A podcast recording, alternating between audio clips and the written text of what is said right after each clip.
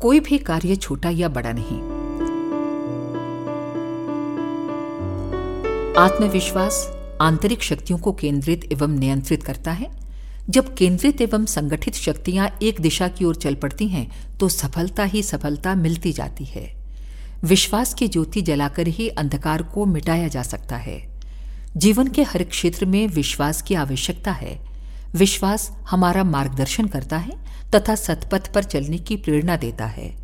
जीवन रहस्य को समझने के लिए आत्मविश्वास का सहारा लेना ही पड़ेगा। जीवन निर्माण में आत्मविश्वास का प्रधान हाथ रहता है। जो व्यक्ति अपनी इस शक्ति का विकास नहीं कर पाए, उन्हें अभाव और दरिद्रता में पलते हुए जीवन को समाप्त करना पड़ा। अविश्वासी व्यक्ति न तो किसी के सहायक हो पाते हैं और न ही दूसरों की आत्मीयता पूर्ण सहानुभूति ही प्राप्त कर पाते हैं। जीवन निर्माण के लिए आत्मनिष्ठा पर आधारित आत्मविश्वास की अभिवृद्धि आवश्यक है।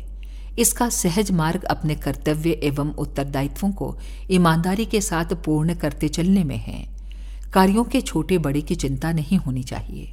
जीवन का आधार आत्मविश्वास ही है जिसने अपने को पहचाना और अपनी शक्तियों को विकसित किया, वे अवश्य ही जीवन संग्राम में सफल होंगे।